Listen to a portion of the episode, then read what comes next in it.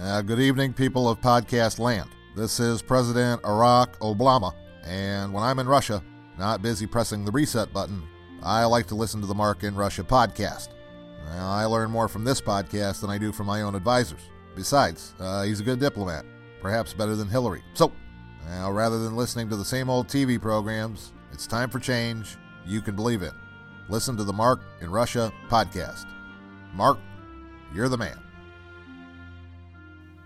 This is the second installment of my series showing the effects of sanctions and the true feelings or just feelings of Russians during these politically charged times. Now, I don't pretend, like NPR and all other liberal outlets, to be unbiased, so kindly don't try to point that out. Don't try to point out that I'm biased. Perhaps it's better to just say I'm honest. This episode will start with the annual New Year's greeting to the Russian people from their president. It is long, about five minutes total. I mean, the speech is that long, but it makes for good comparison to speeches that spill diarrheally. Hey, look, I just invented a new word from the great leader Obama's mouth during his long Castro like speeches. Of particular note is the almost absence of I, me, and mine from the speech, and the inclusion of references to love of country. These, of course, are the opposite of what Americans have to bear with when and if they listen to the great leader. After the New Year's address to the Russian people, I'll insert a number of interviews with just regular Russians as they speak of their hopes and fears for the year 2015. Although I wouldn't call this compelling radio storytelling, I do call it a story that should be heard. Oh, by the way, hatred towards Obama does not mean love of Putin, so all of you Obama sycophants can shove that thought, well, right up your asses. Well, let's listen.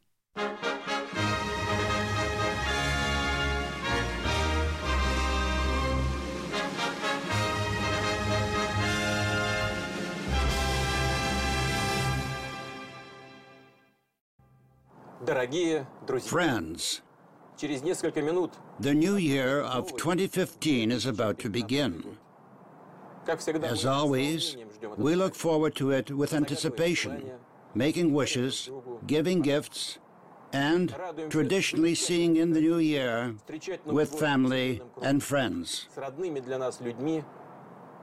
An atmosphere of kindness, goodwill, and benevolence warms our hearts opening them up to pure thoughts and honorable deeds, and giving hope. Naturally, everyone is concerned primarily about the well being of their own family, wishing health and happiness to their near and dear ones. The happiness and success of each individual make up the well being of Russia. Love for one's motherland is one of the most powerful and enlightening feelings. It has found its reflection in our fraternal aid to the residents of Crimea and Sevastopol after they made the firm decision to return to their native home. This event will remain a landmark in national history. Friends, now, as we reflect on the outgoing year, I would like to sincerely thank you for your unity and solidarity, for your innermost truthfulness, honor, justice, and responsibility for the fate of your country, for your invariable readiness to defend Russia's interests, to be with it both in days of triumph and in times of trial, to strive for the implementation of our bravest and grandest of plans. Only a few years ago, the Sochi Olympics were no more than a dream. Meanwhile, it not only became true, we not only prepared and hosted the best ever Winter Olympics, but we also won them. This victory has been achieved by all citizens of this country, both the Olympic athletes and those who supported them. In the coming year, we are facing quite a few tasks, and the year will be as good as we make it, depending on how efficient, creative, and effective each one of us is. There are no other recipes. We need to implement all our plans for our own sake. for the sake of our children, for the sake of Russia. Friends, the new year is knocking at our doors. It's time to let it in and say words of kindness to our near and dear ones. Time to thank them for their understanding and reliability, for their patience and care. The more kindness and love there is around, the more confident and powerful we become, which means we will definitely be successful. Happy 2015 to you.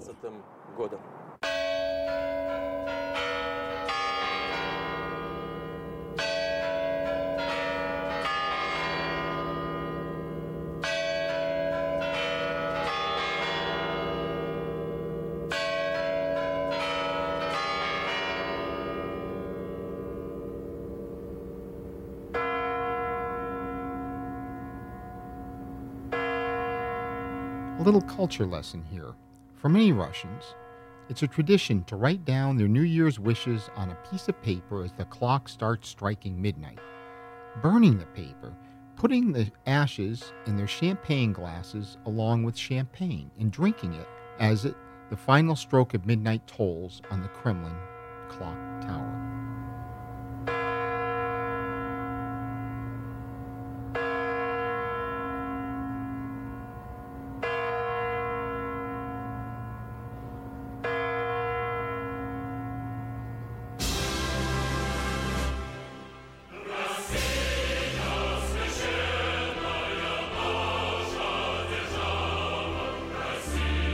Truncated the Russian national anthem, no offense to the anthem, but it's really long.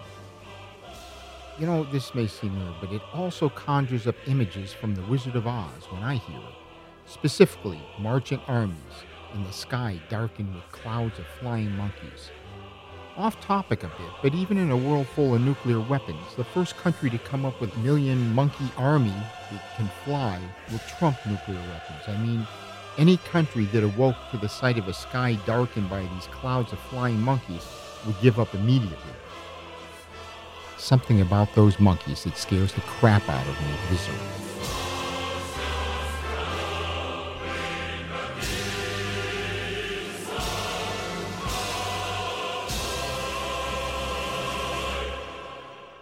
Here's Anastasia, a working Russian in her mid 30s. Well, actually, uh, I do have some fears because it's impossible not to have any concerns and worries living in, in Russia. It's interesting here to note, and Anastasia is not an exception, but rather the rule amongst Russian people, that Russians are no strangers to hardship and typically harbor no illusions concerning the outcome of various situations here. They are not just blindly patriotic and usually know what type of outcome to expect from various political and economic situations. I know that it's going to be uh, a little bit more difficult, maybe in uh, from a financial point of view, uh, but it will uh, just mean uh, that I will need to work a little bit harder probably. Uh, I don't think that I will have uh, a lot of problems or um, financial difficulties, at least I hope. And I uh, do hope that I will be able to go on holiday and. Another trait that reminds me of the U.S. in times past, such as when I was younger, we hear Anastasia say that perhaps she will have to work harder this year in order to maintain her same lifestyle. No mention of collecting money from the government, or even going on food stamps and disability to survive without working harder, because these so called solutions, or what I call Marxist socialist solutions, are not available here in Russia. So here, people need to just practice the old American work ethic and put their shoulder to the grindstone. My word, what a topsy turvy world we live in. Everything's upside down. Svetlana is a working Russian mother in her mid 30s. It's not very good that the dollar is growing more and more expensive because people like to travel. And so traveling is going to be very, very expensive this summer. Much more expensive than last summer if it's if it continues uh, growing. But as long as you don't travel, you don't care because things that you buy here, they you buy them for rubles, not for dollars or euros or I do know some people who are worried about that because they are used to they got used to traveling with their families every summer. They go to Italy. They, most of them go to Europe, so it's going to make a difference for them. Yes, definitely. It should also be noted that many in the West do not realize Russians are really world class travelers, and as a percent of the population, they travel a lot more than their Western counterparts. Tourist destinations will feel the absence of this when summer rolls around. And when I say tourist destinations, I'm speaking of European, I'm speaking of North America, Turkey, Egypt, many other places. Next, we'll hear Anastasia speaking about crisis planning. My parents uh, have taught me to um, be ready for any crisis in life. And as my father has already survived two economic economic crises he knows how to to to live uh, in such sort of circumstances. And uh, he gives me support and uh, gives me advice what to do. And uh, I've got kind of backup plan something I have already saved up for uh, a rainy day so that's why I hope that it will help me in this year. Mikhail is a high school student, but even the young in Russia have hopes and fears for the coming year. My name is Mikhail. Actually, I don't have any predictions, but I certainly have hopes. Uh, although uh, every time I read news, I get more and more uh, frustrated. Uh, those hopes which uh, would affect my education and my future life. I did not have any uh, travel plans before this uh, situation with ruble, so uh, it hasn't changed. To be honest, I feel worried. By this time, uh, all these uh, sanctions have not affected me. Pyotr is a young man in his late 20s. He is the kind of guy that the West would love to win over but the methods being used now almost assure that this will not happen. I think uh, that uh, the situation uh, won't improve uh, and uh, won't be uh, improved, and I think it will affect me. But I'm not worried about this because actually I'm not going to travel in the United States well, I'm actually I'm going to uh, to to go in, in, Europe, so yes, it will affect me somehow. It will uh, be worse than it is now. Well, because it's kind of political struggle, so that's why the United States will will try to uh, press uh, on us. Maybe can I say so? Okay. Uh, I don't think uh, that uh, the United States uh, and uh, Russia are real enemy, but they are rivals. That's why, well, it happens. Because of the current problems between Russia and America, the Russian American relationship has lost a generation over here in Russia and will not normalize anytime in the near future. Blame can't be assigned totally to either side, but I think it's important for average, intelligent Americans to understand that this is not a fight of good versus evil, although both sides see things this way. The presentation of Ukraine as just a peaceful, democracy loving country is a media myth. There is plenty of good and bad to go around in Ukraine at this time, also. Only the very stupid listen to and believe the mainstream media and the same can be said of most of the Russian media. If you want to have a more informed opinion, it's best to hear parties on the ground in the areas in question. Having lived in Russia for about 15 years, when I return to the States for visits, my sons are often embarrassed by some of the non PC stuff that comes out of my mouth. They excuse this by saying that because I've lived in Russia for so long, I've taken on Russian characteristics and attitudes, and this is not a bad conclusion to reach. But in my case, it's not correct.